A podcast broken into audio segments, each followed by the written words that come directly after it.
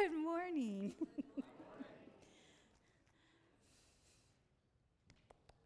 I've been traveling a lot. um, and I know, and I've been sick a lot. It's been pretty crazy. Um, and so I have missed being here. And um, it feels nice to see you again and to get to share my testimony about God. Sergio, uh, oh, just to start, Sergio, um, he brought his, his Bible and he showed you. This is my first Bible. What's left of it? It, went through. Um, it went through the beach, and it got in a tidal wave kind of thing. Um, it went through theology school and it has a thousand markers and it has notes everywhere. It's a King James because that's what they gave me at the evangelistic crusade I came. And um, then I think what really killed it was we went through a snowstorm and somehow, so I ended up having to carry it in my bag. And I was so afraid that somebody would steal it because it had all my sermon notes that I, I got a really ugly bag to carry it, and it went all through Indonesia with me, and uh, it's it's still like I feel it's like alive. Does your Bible feel alive sometimes? Mine does. And then I have a second Bible, um, which is at home, and its cover's coming off too. But this was my third one, and this one, I don't know if you can see it. This big chunk's taken out of it right here, and it's all discolored. That was the pineapple incident of 1994, where a pineapple salad fell onto my Bible and I didn't find it for two days. And then my whole Bible was stuck together, but it was like my favorite, one of my. And so um, I'm not very good on my Bibles. I wish I read it even more, you know, so that the words were in here off the pages and in here. But I want to start a story today. And I, I'm, I'm asked for a little prop because we know this story. It's over and over. And I'm going to ask Jesse to come up and help me to begin the story.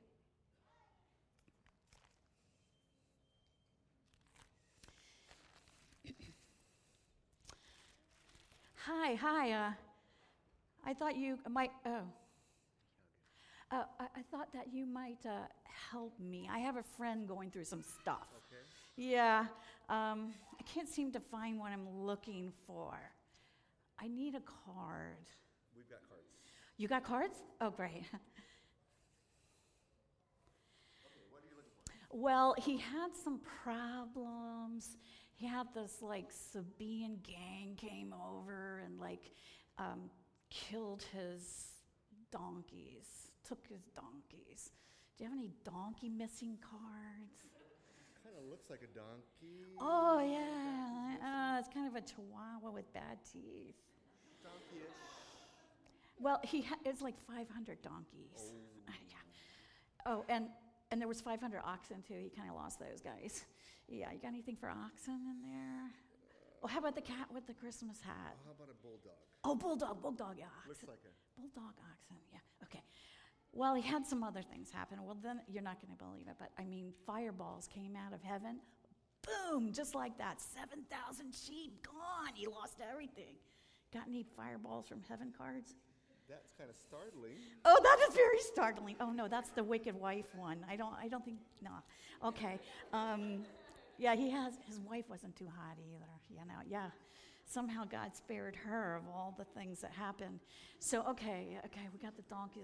Oh, then they had, he had these Chaldean gang came over and decided to take his camels. He had like 3,000 camels. It's just unbelievable. I mean, how do they even carry off 3,000 camels? Do you have any missing Chaldean gang related camel flowers? Okay, okay, okay. Well, Yeah, I could use that one for his wife because she was like really, she didn't help much. He got some nasty friends too. But then, after all that was over, he, he kind of got attacked with boils on his feet. You got any boils on the feet one? Oh, how about that guy? Oh, look at them. I, yeah, that looks shocking. Well, then the boil kind of went all over his body. Yeah, it was really bad. He's, it's really gross. he like has to sit in a hole outside town. Listen, just give me all these. I'm sure he needs everything. And, oh, yeah, a lady singing, a gorilla, that would be good. Okay, thank you very much. Jesse's Lopez Hallmark. It, it's always does the, it's always the ticket for me. Thank you. Yeah. Do you ever really put on the story of Job? Can you look around and look at your children and your family and say, a big wind came and knocked down a building, and all my children died? Seven sons, three daughters. I mean, we don't even think about it. We pass through that story, and it's, it's easy just to read it and say, oh, that's sad, that happened to you. And then to think that he, he, he sat there in a hole covered with these sores. And by the time in Job you get to the chapters of six and seven, you finally see what his soul is going through. And here is the question Where is God when you are in pain? Where is God when you have perpetual, chronic, unbearable, how did he put it? Unrelenting pain. Do you know anybody that has that? Are you going through that yourself? You know? Here's the story. And he, he gets to the point, and I want to read in, in chapter 7. I'll just start in just a little part of it. You can finally see where, what his soul is like. Does not a man have a hard service on earth? Are not his days like those of a hired man, like a slave longing for the evening shadows, or a hired man waiting eagerly for his wages? So I have allotted the months of futility. And he's uh, futility, and the nights of misery have been assigned to me. When I lie down, I think, how long before I get up? The night drags on, and I toss till dawn. My body is clothed with worms and scabs. My skin is broken and festering. My days are swifter than a weaver's shuttle, and they come to an end without hope. Remember, O oh God, that my life is but a breath. My eyes will never see happiness again. And then in verse 15, he finally kind of cries out that I prefer strangling in death rather than this body of mine. I despise my life. I would not live forever. Let me alone. My days have no meaning. Pain is, is one of the hardest tests that humans go through. When you look at Job, I mean, this is a harder than the loss of your family harder than the loss of everything you own is the loss of your body. And it's a terrible test, but who gave Job that test?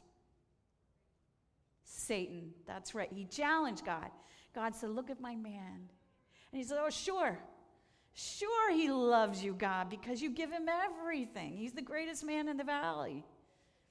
He says, Let me take it away and see if he loves you. And Job says, yeah, well, I love you. He says, Well, skin for skin, let me take away his body and see how long he loves you. And when he comes to this test, Job does not easily pass this test. Job actually begins to falter and prays that he would rather die. That's a hard test. Notice he doesn't take his wife. God, Satan does because she's not much of a threat to his goodness. She was kind of a pain. And, oh, curse God and die, you know, get it over with and die, Job. That was her great loving advice. And then he had a groups of friends that came around that he finally said, You are no help to me. So you have this picture of a man who is so tested that his spirit is broken, that the loss is so great that he has no meaning, there's no hope, there's nothing to look forward to. He's lost it all. And I want to, and the reason that um, I love this story, that it was so encouraging to me, is because I want you to know that when I was young, I used to do, I used to hike, walk, all that. I could, we had a four mile track around where I live. I could do it in less than an hour, 45 minutes, four miles.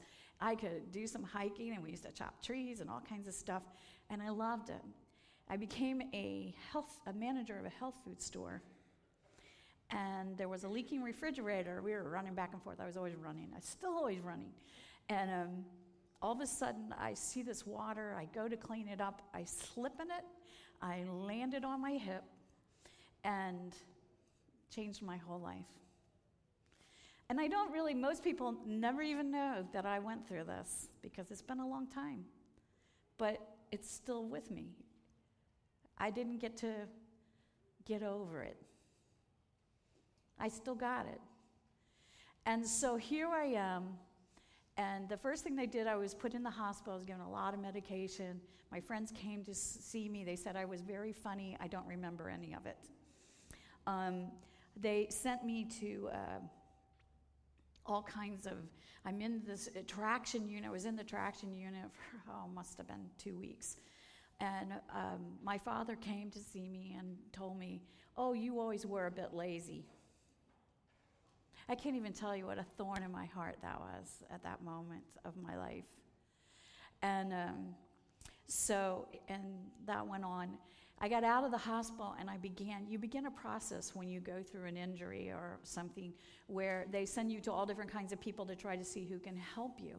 Because I was getting all these tests and they couldn't find anything.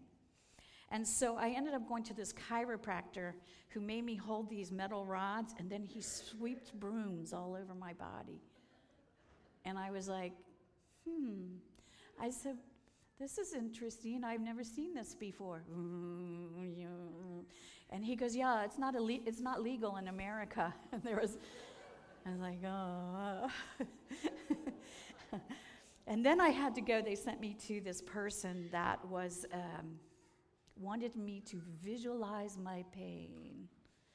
And she said, Close your eyes and visualize that I see a mountain of fire in my SI joint, you know.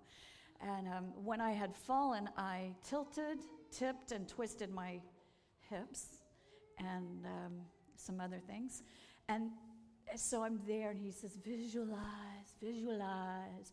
And I said, It's a big fire. He goes, Tell it you have to live with it. You have to live together in this body, and you need to tell him to calm down.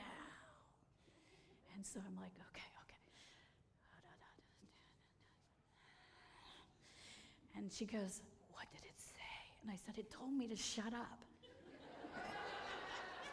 and I said, So now what do I do? And there, he's like, Oh, maybe this is not for you. you know, I mean, really. it's ridiculous. I mean, the things I had to do. Um, I actually finally went to this doctor who abused me. And um, I can't say a lot about all of that, but it was so traumatic for me that when I went back, I refused the treatment. So he called my insurance company and told me I was completely healed. So they dropped me. And I had to fight because his treatments were so controversial, they actually helped me get it back. And at that point, I was so afraid of this doctor that I called a doctor I had met when I was first in the hospital who was a psychologist who was the head of a pain, pain unit. And he said, if, I if you ever need me, call me. So I called him and I told him what had happened to me. And he said, I'm going to put you in the hospital. So I went into the hospital and I was there for 30 days. It's a long time. And while I was there, I had church members come to see me. At this point, I began to realize I'm not going to walk again. I'm not going to sit again. I, am not going to be able to hike or run. Um, I don't know what's wrong.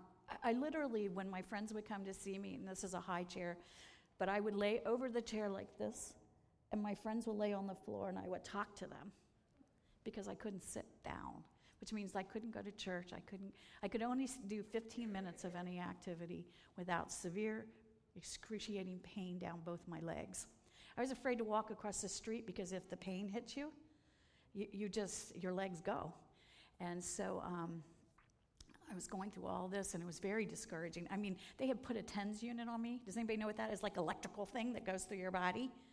Yeah, those are real fun too. Uh, Sergio came to visit me at one point and he went to give me a hug and he turned the 10 and it went like from 3 to 10 and all of a sudden i got like a you know i didn't know what happened. I thought wow best hug ever. I'm going to marry him. No i didn't. I just made that up. Usually Sergio is not here when I preach, and he has no idea what I do when he's not around. but he came today, so I have to behave. I, um, when the church members started coming, I started realizing I was becoming very depressed because I kept saying, "Okay, Jesus, I'm tired. I'm done with this trial. Look, I'm still happy. I still love you. Uh, I'm okay. You can take this away now." And it didn't go away. It went on and on um, church members that came told me that if I had faith, I could get up and walk. And uh, that pierced me because people don't know how to talk to people in pain. And God doesn't take everybody's pain. Paul had a thorn in his flesh his whole life and prayed many times for God to remove it. Sometimes God has a reason and I remember I asked the hospital to not allow any visitors because I just couldn't take it. So, real night, and this is a funny story. Real late at night, there was this woman that snuck up. She was my friend. She didn't speak hardly any English. This uh, Sister Cristina. she was Hispanic, and she came in, and I, I was like, "How'd you get in here?" Everything was locked. I don't know how to double lock doors on this these hospital unit. And she come in. I come see you. I bring you ice cream. You know. I was like, "Yay! Wait, that's what I need." And she was sitting there. Oh, she goes, "Don't listen. They don't know nothing in here." And I said Really? She goes, I, I had head injury, very bad. And I'm sitting here going, This explains a lot. and she goes, So every day they bring me, they give me pills and medicine. So I take them, I put them in my mouth, and then after they go, I spit them out. And I was like, Oh, that's probably not good. And she goes, Oh, no, all that medicine, not good. And she goes, So I put them in my headdress, you know. And, and, she, and so she said, Well, it didn't go so good. And I said, What happened? And she goes, When they took the bandage off, all my hair was green and red and yellow. it was the best visit I had. She was my angel. and I loved her so much because she made me laugh maybe not think about it. As I um, lay and it began clear, oh, they made me do art. I had to draw pictures of my pain if I was a door. I mean, there was just some things. I had a German physical therapist. All my physical therapists were amazing except this one, but she was the first one. You will do this. I can still remember her pulling my leg on a rolling chair. I was like, no, I can't do that. I can't. You will do this. No pain, no gain. You know, you big crybaby. Meanwhile, I'm like, die. and she's like, you're fine. And the other, I had a therapist that came on the weekend. She was in training or something. I, I still think she was somebody escaped from the mental ward she was working on my the patient next to me. She was a very elderly woman very fragile and she broke her arm. I know. Isn't that weird? And she came over and i'm like oh i feel great today. Don't need any help. But she the woman started screaming and and um, when the nurse came in i says i don't know but she was working on her and she started screaming like that and the x-ray and her arm was broken. She didn't come in with that. I was like oh please, Lord, send me somebody. And I got the, the therapist that I got saved my life. My ther- I have the most respect for a physical therapist. You begin to change when you go through a severe pain injury. This is what I want you to know so you can minister to people who are in this. your days become nights and your nights become days. The pain at night is so great because you can't, you know, you're dark, and so all you can feel is pain. And so you start staying up. And I remember nighttime TV, the middle of the night, is crazy. I saw Tammy, Tammy Faye Bakker. I saw her marry her dogs.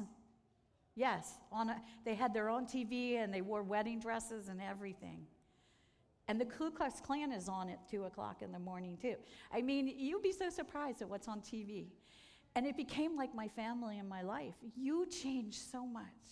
And the thing that happens in your spirit, and I remember saying, Why'd you do this to me, God?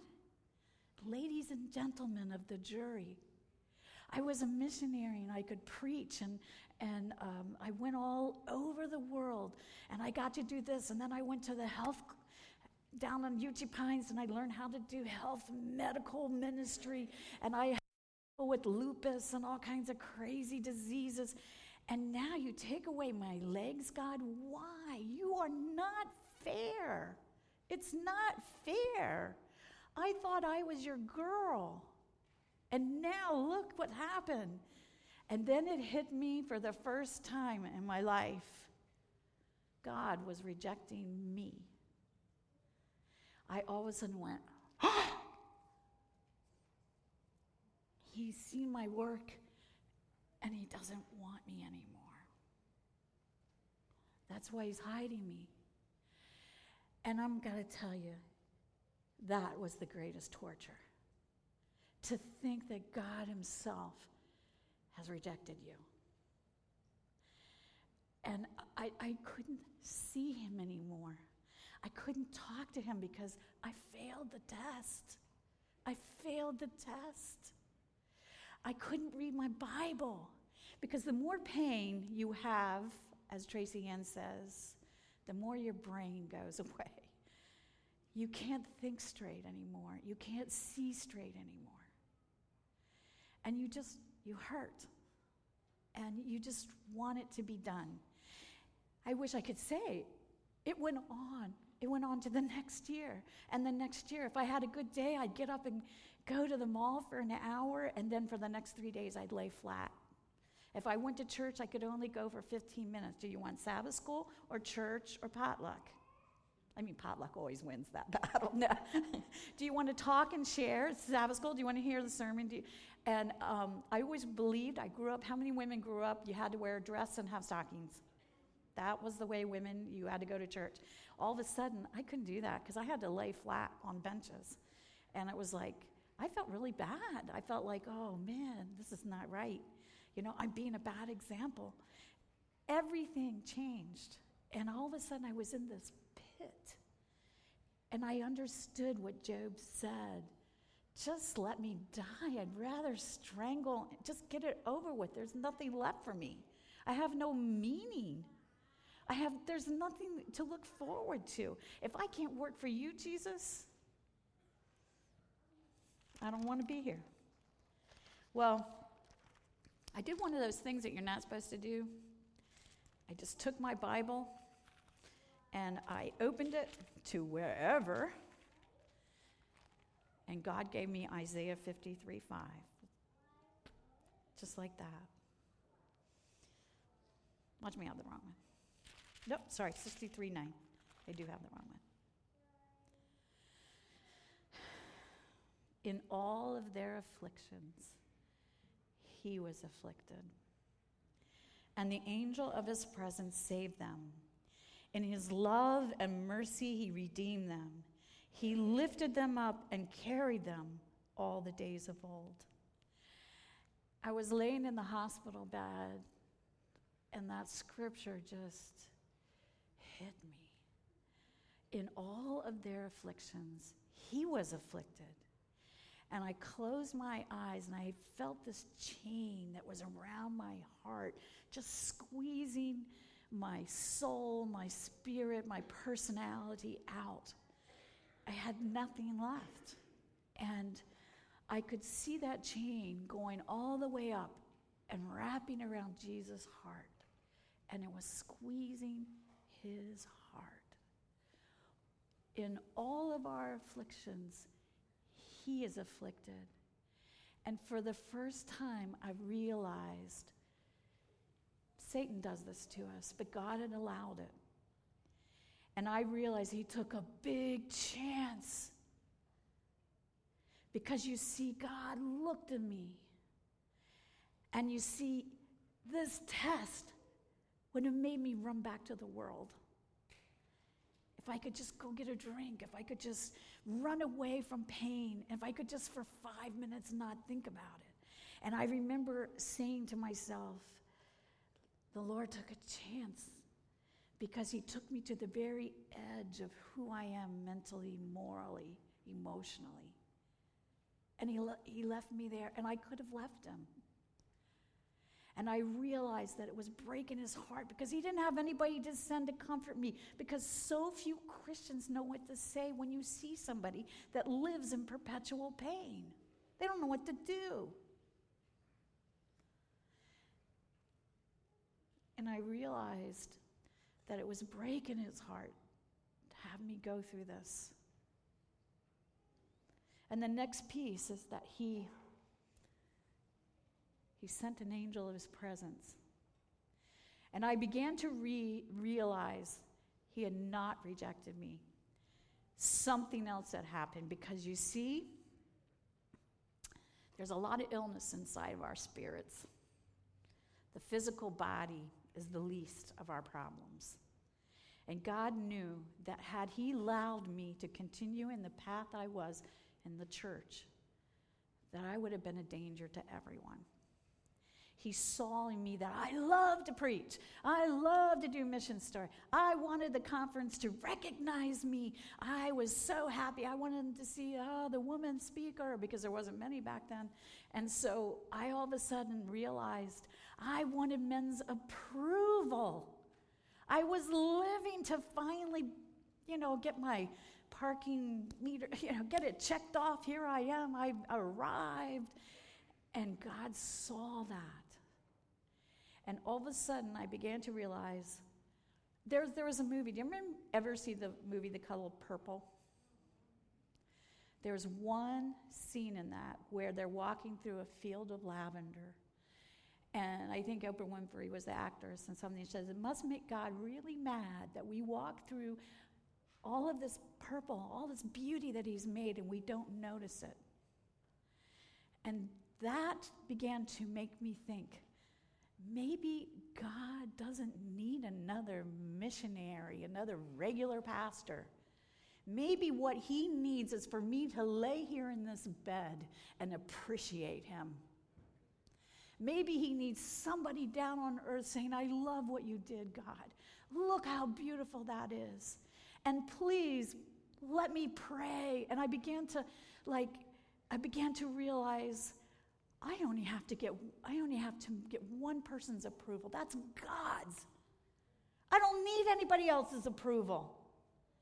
And when it was just me and him living in the pain, every day waking up, and I would say, Show me one thing I can do for somebody. Give me something, Jesus. And he began to put in front of me things. And as he healed my heart and my soul from my own vanity and selfishness and insecurity. He gave me pieces of my health back, enough to do a little thing for somebody else. You see, everybody wants to be the big mouthpiece, the singer, the preacher. You know, we all want to be up front and be the really person in charge. But there's a story, and I love it. And I got all of these things about the. These are the things that God has taught me in pain.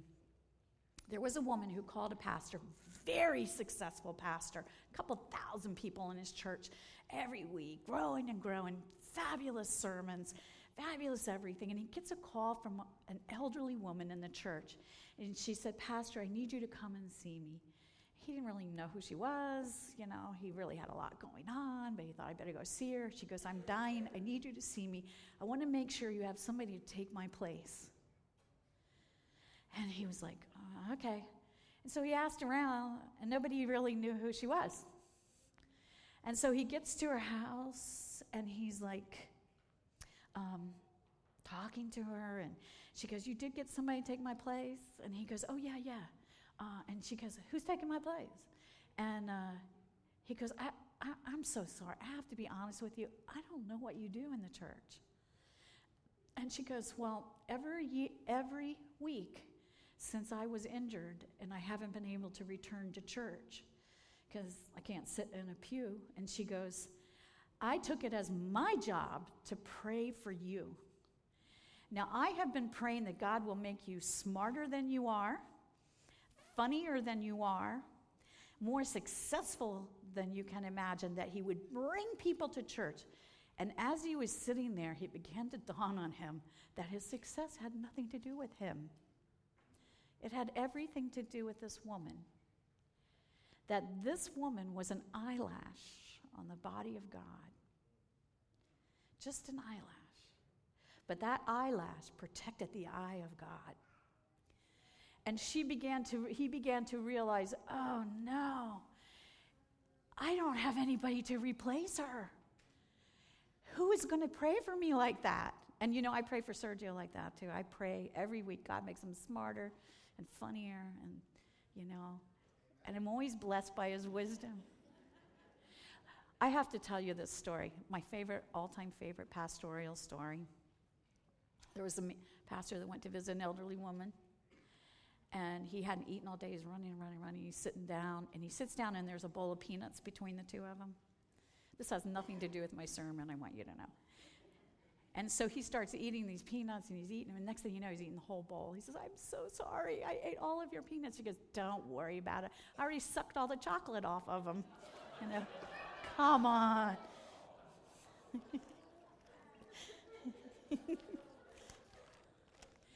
I all of a sudden be changed. And I realized there is great, great power in little pieces.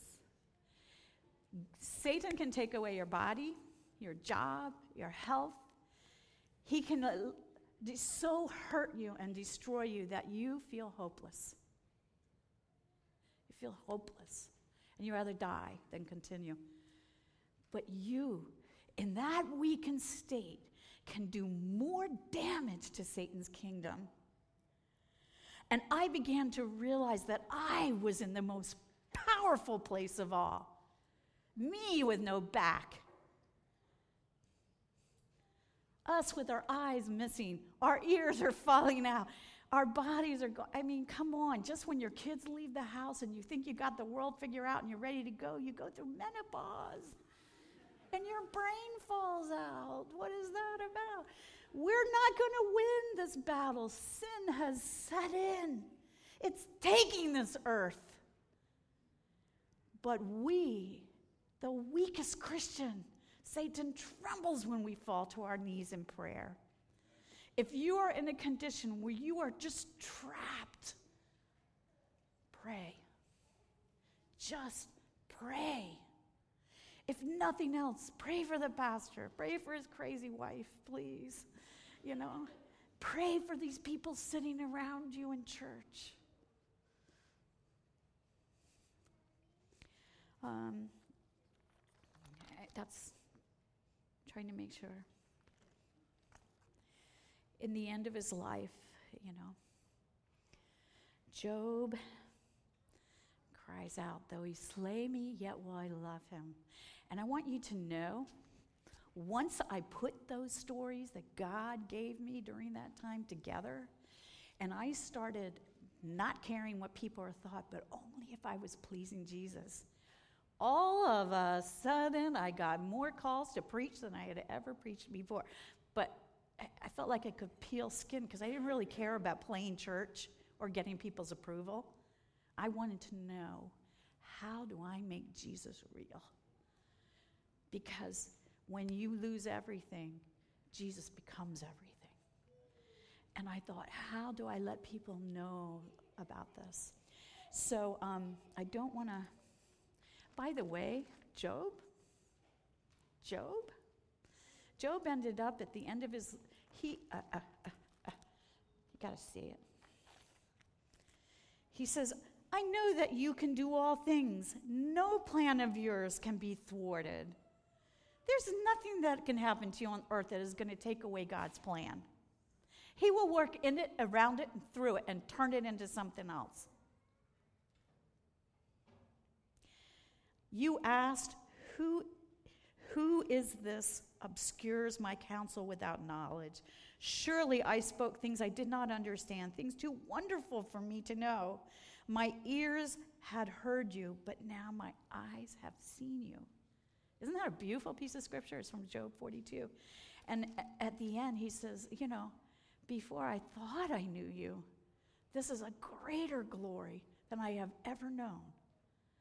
I didn't understand when I was complaining and wishing I was dead, wishing I was never born. I didn't understand you have a plan, God. And in the end of his life, God doubles everything he ever owned like 14,000 camels, and I don't, so many. And I hope he got a new wife, please and, and returned new children. And the children he had comforted him from the loss of his other children. His friends repented. He said, You are terrible friends. And God said, That's it, I'm done. I'm going to get rid of him. And Job even prays for his friends. And they come, and they are his comforters. Okay. I have a very special song for you. I know it's, it seems a little sad, but it is the song from that time of my life. And it means so much to me. And I hope you can just close your eyes and just let Jesus hear your heart. Just call him out to do something with what you're doing.